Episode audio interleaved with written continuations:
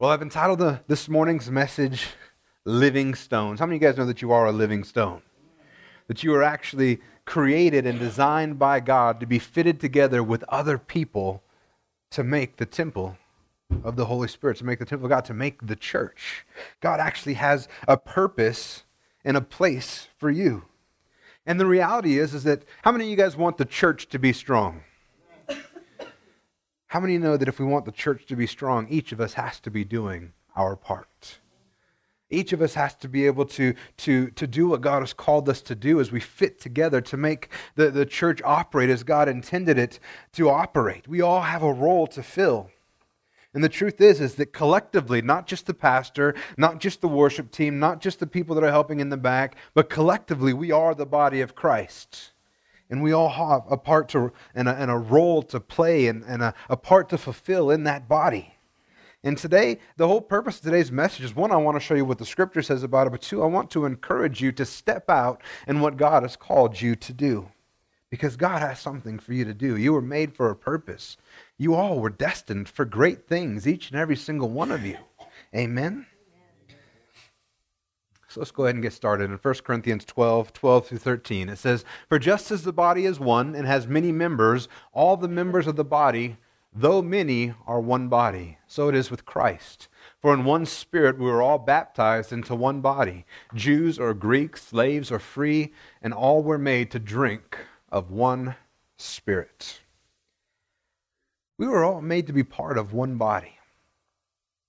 And the thing about a body is a body has a bunch of different parts, and they're all designed to work together. When I first started studying this scripture many years ago, I began to, to look at, well, well, he's talking about a body. Why do, you ever wonder why, why God sometimes uses these simple things for us to understand?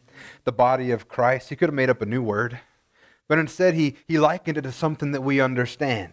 And today we even understand much more so than at this time how complex the body really is. Do you know there's over twelve major organ systems in the body? In addition to that, there's the circulatory system, there's the digestive system, the endocrine system, the uh, the external sensory structures like your eyes, your ears, your your uh, your lips and your nose. You have the the internal sensory structure, which is like the stuff inside the eyeball to let you see. That's a complicated thing that we can actually see stuff. It's pretty amazing that God created something like that, that we're able to see. But there's so many systems, the muscular system, the skeletal system, and they all work together. They all work together to form, to, to form a body that operates the way God intended it to do. And if any part of that body isn't working the way it's supposed to, then you start to have issues. You start to have problems. And anybody that, that has a part of their body that doesn't work quite as it should understands this. That when the stuff doesn't work together properly, you start having uh, issues to, to simple stuff. A few years ago, I decided to see if I could go faster over my handlebars than staying on the seat on my bike, and I I, I I separated my shoulder. Like, it's it's fun. I can show you this bone here. My clavicle doesn't attach anymore because all the ligaments and the ligament capsule ripped, and turns out those don't grow back. So if anybody of you guys were here when I was going through that, you'll remember Uh, me having to wear a sling, and, and I tried not to show it too much. The first time I, I was up here preaching, uh, trying to hold this, and, and just just holding something as light as my tablet, by the end of it, you guys didn't know it, but I was ready to cry. I was in so much pain with my shoulder, with just holding this. And I began to realize that, that hey, those ligaments there were there for a reason. They were there for a purpose. And even today, even though I've got full mobility back and I think I've got most of my strength back, there's still times that I'll I'll move the wrong way and I'll feel that bone grind against another one because it's not where it's supposed to be. And the reality is, is this goes for any part of your body. How many of you know, if we get a little bit a little more exaggerated, that if you're missing your legs, it's it's hard to walk. If you're missing your arms, it's hard to smack your children. Just so you know, he told me I'm allowed to use them in my sermons. I asked him. He said, whenever I wanted. The truth is, is that every part of the body is designed and intended to function together. You have a little bitty, a tiny thing inside your ear that if it's not working right, you can't stand up. A thing in your ear. It's all designed to work together. And the thing is, is that when you join a body, you don't just kind of get to, to, to be part way part of it. The whole purpose of being a body, that's why he says right here that, that we were baptized into one body. You guys know what it means to, to be baptized? The Greek word baptize actually means to dip or to sink. Another translation says to, to be whelmed is to baptize. You see, and that's the thing is that when we get born again, when we're saved, we're actually dipped or submerged, fully inserted into the body of Christ. And the picture of what that looks like when you're talking about baptism or, or whelming is this idea of, of a cloth being put into a vat of dye. And they would take the cloth and they were going to dye the cloth. They would put it into the dye and they'd fully submerge it. And you know what happens when that, when that happens? It fuses with the dye. It becomes one. You can't wash the color out of it.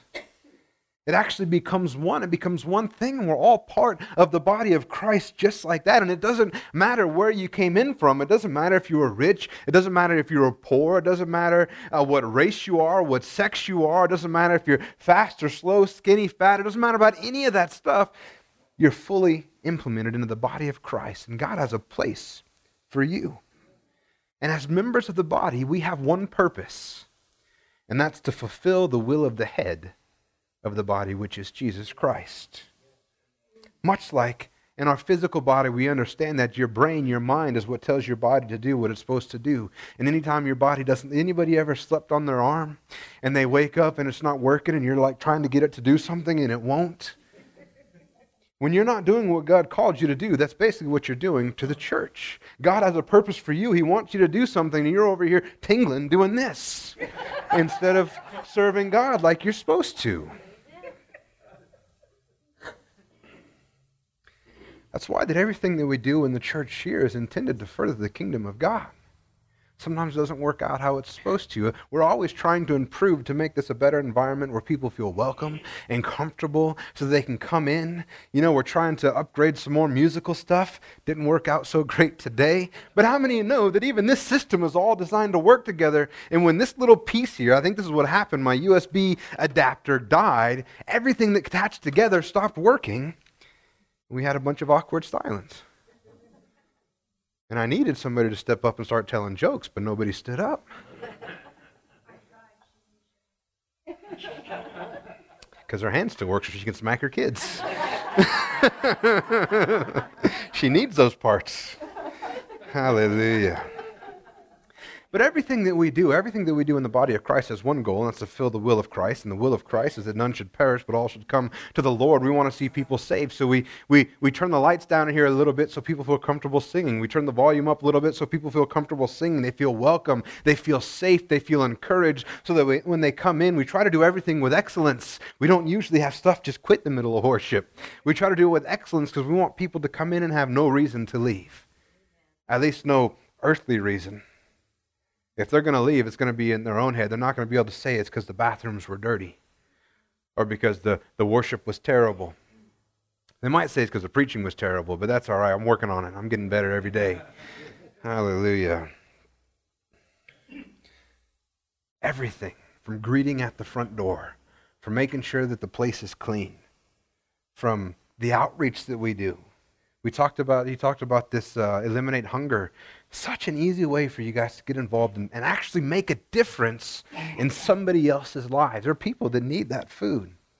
And it's so simple, actually, that it's a, it's a couple hours of your time and you make a huge impact in somebody's lives. And that's what we want to do as the body of Christ. And we have to have everybody working together to be effective.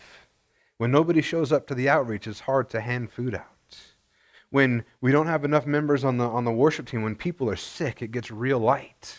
When we don't have people to clean the church, uh, trust me, you'll know if it doesn't get done. So we all have to work together to accomplish what God wants us to accomplish, this church, Living Hope Marana, in the city of Marana. Amen? Romans twelve, four through eight says, "For as in one body we have many members, and the members do not all have the same function. So we, though many, are only are one body in Christ, and individually members one of another, having gifts that differ according to the grace given to us. Let us use them." Key point. Let us use them. If prophecy in proportion to our faith, in service, in our serving, that's what we're talking about today actually, is in our serving.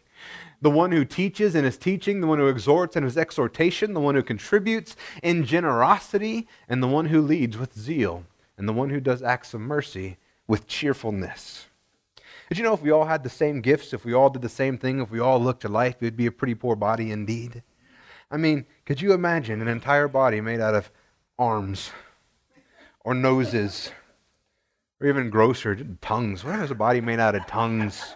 Nobody would want to hug that. It would be a crazy, if we were all the same thing, it would just be a mess. That's the stuff horror movies are made of, right?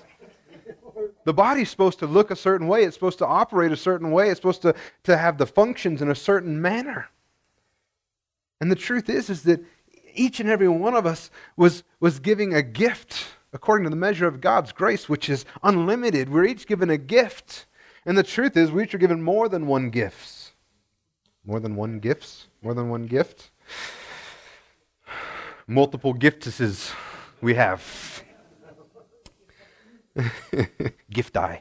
Multiple gifti. We'll go with that. You guys have multiple gifti available to be attributed to the body, to be used in the body. And the thing is, the stuff you might not even, not even know about, or that you don't even think about. Are you, are you, are you organized? Well, we can use that to help out with the, the books and the, the, the bookkeeping and financial stuff. Are you creative? You know, one of the things on that list, we need photographers. We need people to be able to, to help us with, with graphic design.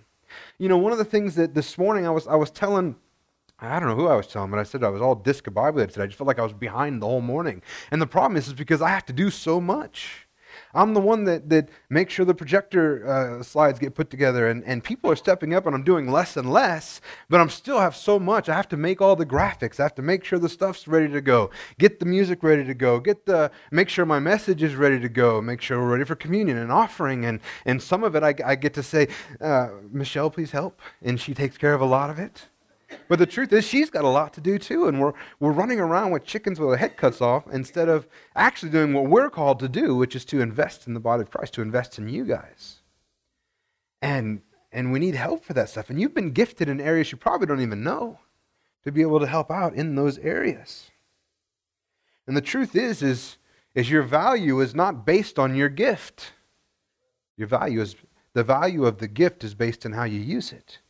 You can be the most incredible singer with the voice of an angel, but if you're not willing to use it to serve God, what's the point? That's what you were given it for anyway. It doesn't do any good if it's not up here helping lead people into worship. The truth is, is that the, the, we need to be faithful with what God has given us. And you want to know what else? It also doesn't mean that you only work in your gifted area too. The truth is, is that we're all servants first. You know, we, we need to, the, the, the reality is, is that, that personally, I want somebody that's going to be faithful. I'll take faithfulness over talent any day of the week. If I, if I can count on you to be here, that's what I'm looking for. But if you have a, if you're an amazing guitar player, but I can only wonder if you're going to show up once a month, then that becomes a problem. But if I can get someone that can kind of play the guitar, we can we can make it okay, but he's here every week. I'm going to take that person every time. Or what about someone that, that uh, I just need someone to, to help man the coffee station, or to I need someone to clean the church today. Will you step up? Will you serve in whatever way is necessary? Because we're servants first. And the truth is, is that, and if anybody's been in ministry for a long time or been in church for a long time, they know this, but sometimes in obedience, we do things that we don't really want to do. Truth be told, sometimes I don't even want to come to church. Wake up in the morning, everything's crazy, but in obedience, I still come. Which is good, because you guys would be confused. So, but, uh, you know, I go through the same stuff each and every one of you guys go through as well. When even right now, when you're thinking, man, I want to help, but I'm so busy. The truth is, can I be honest with you guys?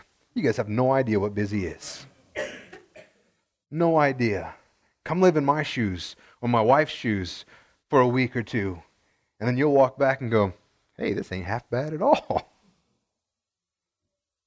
But the truth is, is that God gives us strength to accomplish what he has us to accomplish, what he wants us to do. And God will do the same thing for you. He'll give you strength. He'll give you rest. He'll give you endurance.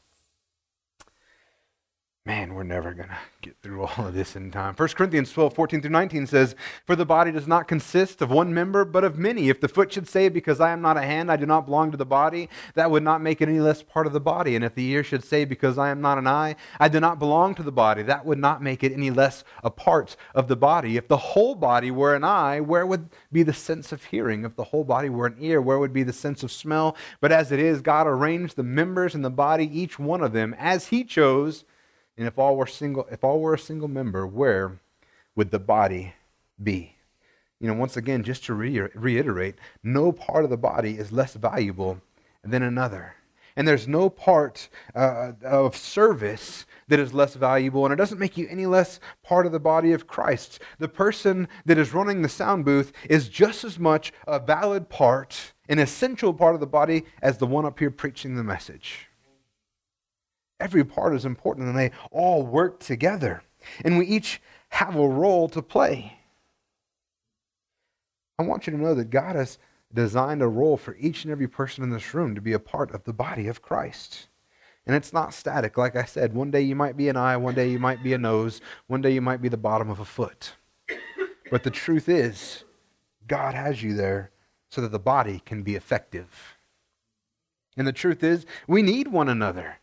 In First Corinthians uh, twelve, twenty through twenty-six, as he continues on, "As it is, there are many parts, yet one body. The eye cannot say to the hand, I have no need of you. Nor again the head to the feet, I have no need of you. On the contrary, the parts of the body that seem to be weaker are indispensable." I want you to keep that in mind if you think you're in one of those parts that, that isn't up on the stage, it's not in the limelight. The truth is, is that you are indispensable. And on those parts of the body that we think less honorable, we bestow the greater honor. And our unpresentable parts are treated with great with greater modesty, which our more presentable parts do not require. But God has so composed the body, giving greater honor to the part that lacked it, that there may be no division in the body, but that the members may have the same care for one another. And if one member suffers, all suffer together. If one member is honored, all rejoice together. There is no part of the body that can function without the other. And if all the parts aren't functioning together, the end result is ultimately the body will die. The person cleaning the toilets is no less valuable than the pastor. Jesus said, "The first shall be last, and the last will be first." When I used to work in a restaurant, that was my first job I ever had. I was a dishwasher. And, uh, hmm? Did I push my glasses up? Yeah, I forget sometimes I'm wearing contacts. I was a dishwasher. My first job I ever had was a dishwasher. I worked at J B's restaurant in Sierra Vista, Arizona. And uh, if you've ever worked in a restaurant, matter of fact, you probably don't have to work in restaurants to know that that is the lowest of the low positions. Because not only do you typically get to wash the dishes, but you're also the one that cleans the bathrooms. And uh, I can assure you that restaurant bathrooms are much worse than the bathrooms here at the end of service. And uh, lowest job in the place. Nobody wanted to be a dishwasher. That's how you got in the door, but you were trying to get out of there as fast as possible. But the thing was, is that when I finally became a cook, and I, I cooked in um, plenty of different restaurants, I always felt it when the dishwasher wasn't there. Because how many know that you can't serve food if there's no clean plates, if there's no clean silverware? If you need pots and pans, you look over wondering where the dishwasher is. They turn out that they're indispensable. This this this member that nobody cares for, that, that nobody thinks is worth anything, all of a sudden, if they're not there, they can shut an entire restaurant down. Somebody's got to get back there and do it at some point. And we should recognize that there are those areas in the church when you don't see people moving, when you don't see what's actually going on. You guys uh, probably don't know this, but Monique right now is the one, she's the treasurer on our board of directors. There's two parts of the church. There's the legal side that we have to deal with in the, the city and the state, and then there's the the the, the theology, the, the the ecclesiastical side, I guess would be the right way to say it, that, that we have our leadership structure for that as well. But she's the treasurer on the board of directors, and she's the one that maintains all the accounting right now, which is why I want somebody to help out with that, because she does accounting, she does the youth, she does worship. She's she's like like Michelle and I. We have so much stuff going on that that, that we're going insane. But uh, she does all that. She makes sure that that stuff gets done. Her and I work together on that, and you don't even know it. It's one of those things that, that you don't see, but it has to get done. And there's so many areas like that. But the truth is, is that if we all step up to do our part and we begin to operate as one, we will all succeed together. No one will get burnt out. No one will get overwhelmed. The truth is, is that as we continue to grow, my my my dream, my, my vision would be that everybody would fill out some of those, those check boxes, and then we would have the opportunity to have it where you just work in the sound booth one Sunday a month. So then you can actually worship and be involved in what's going on out here. You're only back there once a month. Someone running the projector once a month. If you're if you're in children's church, you're just back there once a month. But for that, in order for that to happen, we all have to step up and do our part. Because right now we may just have a couple people that do it, and and the reality is, is if we don't have somebody there, somebody calls in or they can't make it, it ends up being Michelle filling in. And you would be surprised how often she's back there. We need each other to be effective. Otherwise, we get burnt out and run down. And the truth is, is that as a body, when one member suffers, we should suffer together. If one member's honor, we rejoice together. We don't worry about what the other person is doing, thinking they have more honor, but instead we rejoice with them for what they get to do. And then as a body, as we, we struggle together, we, we do it together instead of individually. And as you come to him, in First Peter two, four through five, he says, as you come to him, a living stone rejected by men in the sight of God, chosen and precious, you yourselves, like living stones, are being built up as spiritual, as a spiritual house, to be a holy priesthood, to offer spiritual sacrifices acceptable to God through Jesus Christ. You guys familiar with the concept of the cornerstone or the foundation stone? For those of you who aren't, the idea is, is that particularly back then, you know, when they didn't have laser levels and all of that good stuff, they would find one corner and they would make that the cornerstone. That was the foundation that the rest of the house, the rest of the building, the rest of the temple, whatever they were building was based on that. And that had to be perfectly square what you wanted, because if it was crooked, if you wanted the building to work like, like this, you know, as a square like this, but it got twisted and the walls ran the wrong way, it was all based on that first stone. And Jesus Christ is referred to as our cornerstone. He's a living stone. He was rejected by men, but in the sight of God, he was considered chosen and precious. In Ephesians two, nineteen through twenty-one, he says, and you are no longer strangers or aliens, but you are fellow citizens with the saints and members of the household of God, built on the foundation of the apostles and prophets, Christ Jesus himself being the cornerstone.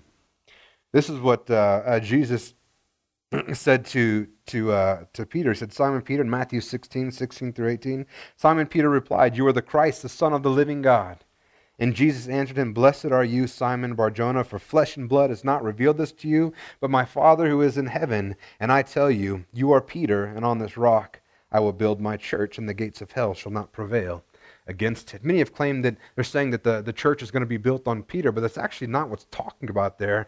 He says that The, the realization of who he is, that he is the Christ, is what the church is going to be built on. He says, I, yeah, you are Peter, but I'm Jesus, and I'm the cornerstone of what this church is going to be built on. And he says, I will build my church.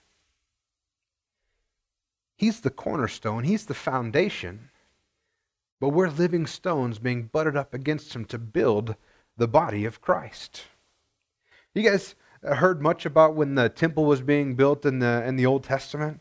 Some very interesting things. If you didn't know, one of the rules was there could be no tools being used on the side of the temple, which makes building something difficult, I imagine.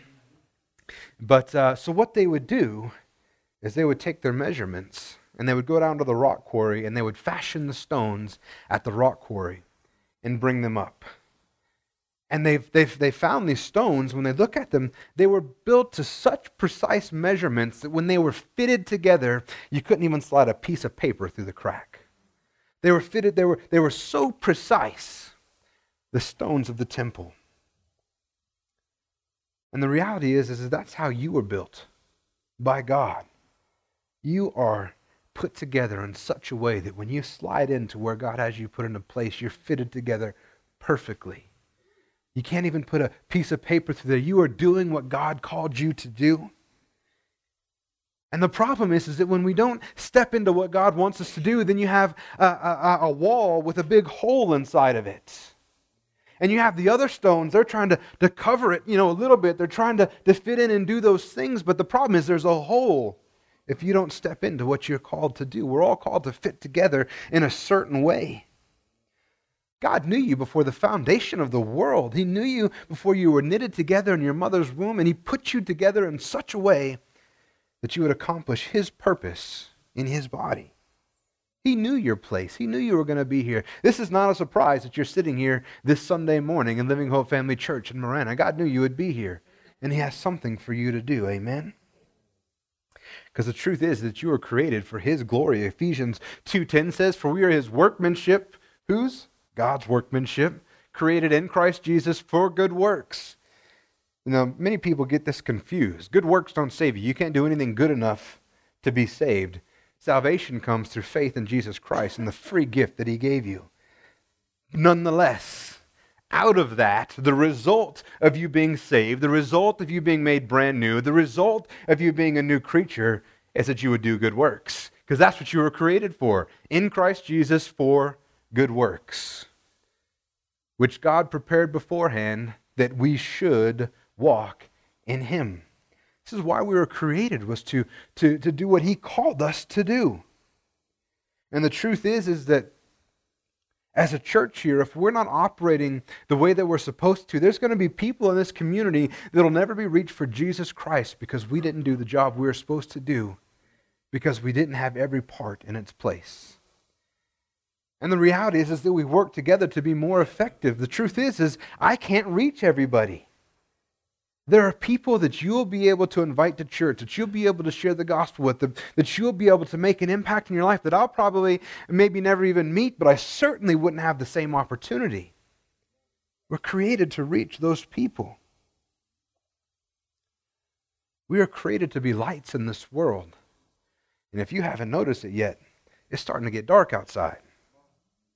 And we need to shine brightly for Him.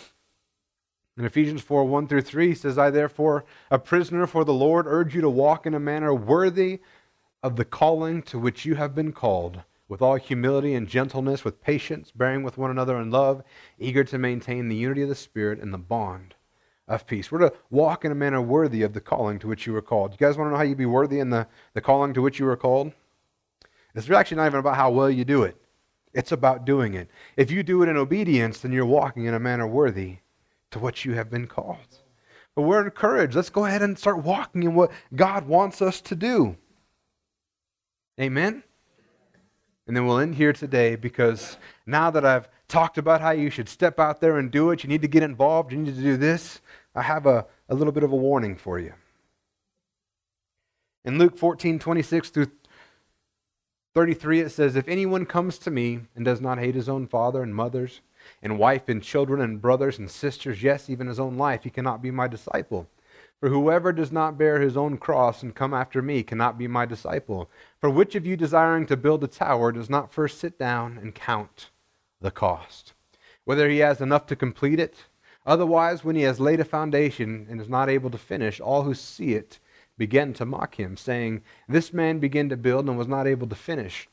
Or what king going out to encounter another king in war will not sit down first and deliberate whether he is able with ten thousand to meet him who comes against him with twenty thousand? And if not, while the other is yet a great way off, he sends a delegation and asks for terms of peace.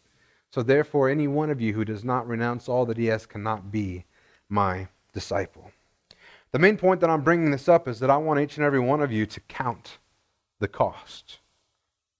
You see, what we're asking you to do is to, to fill out that card and say, this is where I want to help. And I wish and I hope that every single one of you says, you know what?